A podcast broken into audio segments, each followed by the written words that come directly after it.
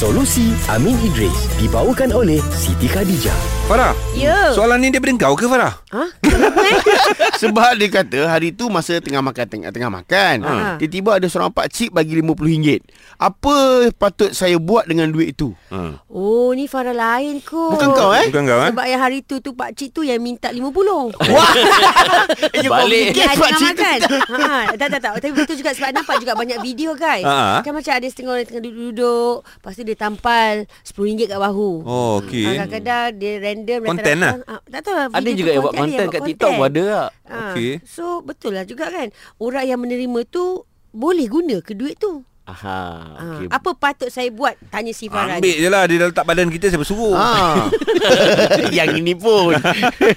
Basic principalnya ialah wala taziru wazratun wizra ukhra. Hmm. Maknanya uh, apa yang dibuat dosa oleh dia tu kita tak mewarisi dosa tersebut. Faham. Dosa dia dosa dia lah. Hmm. Contohlah kalau duit tu dia ambil daripada Tikam nombor. tikam nombor ke apa Ha. dan kita tak tahu menahu pun hmm. dia bagi duit kat kita kan.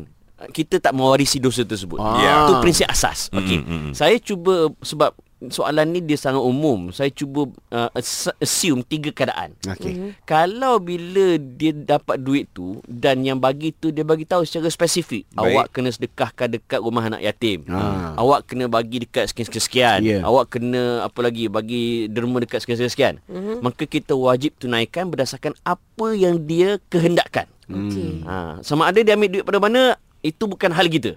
Okey.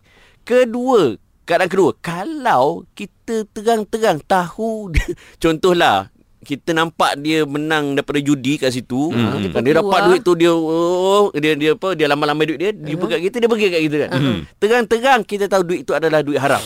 Maka ketika itu kita sama ada kita tolak ataupun kita ambil duit itu kita pergi sedekah. Oh. Ha nampak tak? Okey. Baik tapi yang ketiga, kalau tak jelas, Mhm. ki- dengan kata macam haram, Mm-mm. dengan kata macam tak haram, Mm-mm. kita macam tak clear. Ha ah. Ketika ini dia jadi duit syubhah. Was-was Oh. lah. Ha, was-was. Okey. Dan dalam hadis sebut man waqa'a fi syubhah waqa'a fil haram. Hmm. Siapa yang mendekati syubhah, dia sebenarnya ada risiko mendekati yang haram.